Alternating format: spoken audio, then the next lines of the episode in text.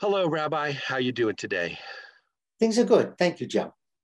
Faith is always the fallback position whenever a religion can't explain something. They say, have faith. How do you feel about that? Is seeing believing? Faith has been misused and is thrown at all of us. And it's usually thrown at us when the person that we're at, is we're responding to or who's addressing us doesn't really know the answer. And it's kind of a, oh, be quiet, have faith. And I think let's start with faith. Faith is not proof, not without proof and without evidence. It uses a different kind of proof and evidence. So when we use the word faith, we're talking about spirituality. And again, a lot of times, spirituality, we think of ghosts or demons or witches or no. We talk about spirituality, we're talking about non material existence.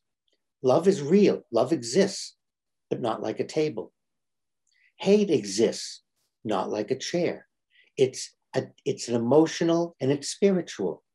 And so, if I'm going to understand my faith, I need to use a different set of proof and evidence.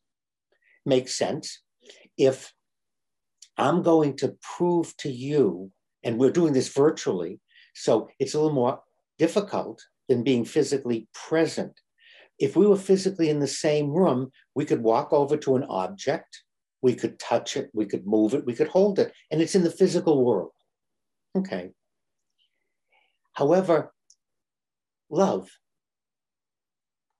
You love your wife, your wife loves you. I love my wife, she loves me. How do I prove that?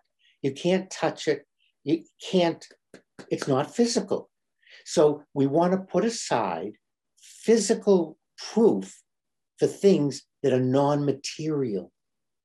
And that's where we keep getting into trouble because we want to use something physical to prove that which isn't. That's sort of like if you really loved me, you would do this. Ah, excellent. No, because love isn't about what you do for me or what you don't do for me. And that's very manipulative. If you loved me, you would be quiet. If you loved me, you would do this. No, that's manipulative. The way we deal with the spiritual world is observation, is feelings. We watch, we feel, and we don't accept anything because someone says to you, have faith. That's a cop out. And that's because the person saying it doesn't understand and they really don't believe. No, no. Spirituality does require proof and evidence. And if I want to say, well, I'm from Missouri, show me, and we want to think that seeing is believing, that's okay for the material world.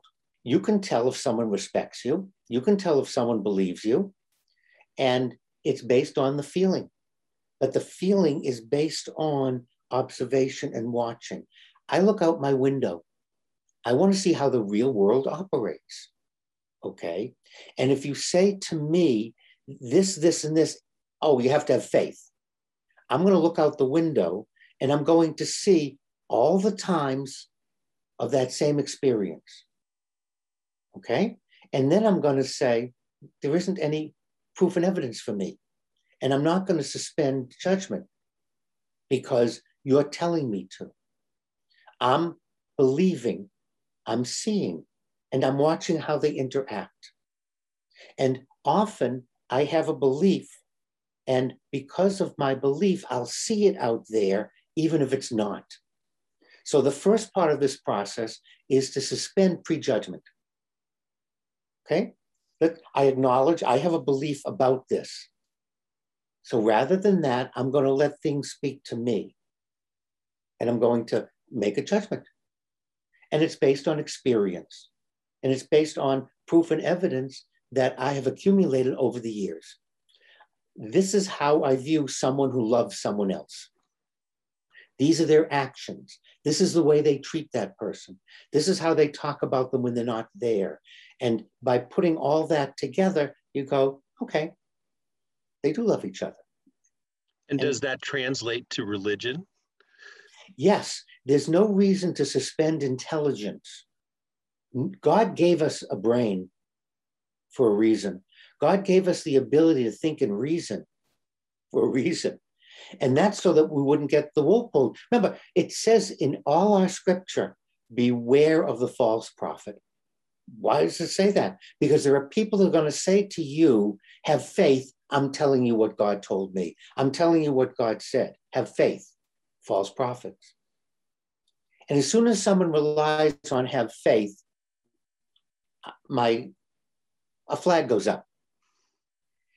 Because when you resort to that, then you you already realize you don't have good proof and evidence. Well, I have faith that you're telling me the truth, Rabbi.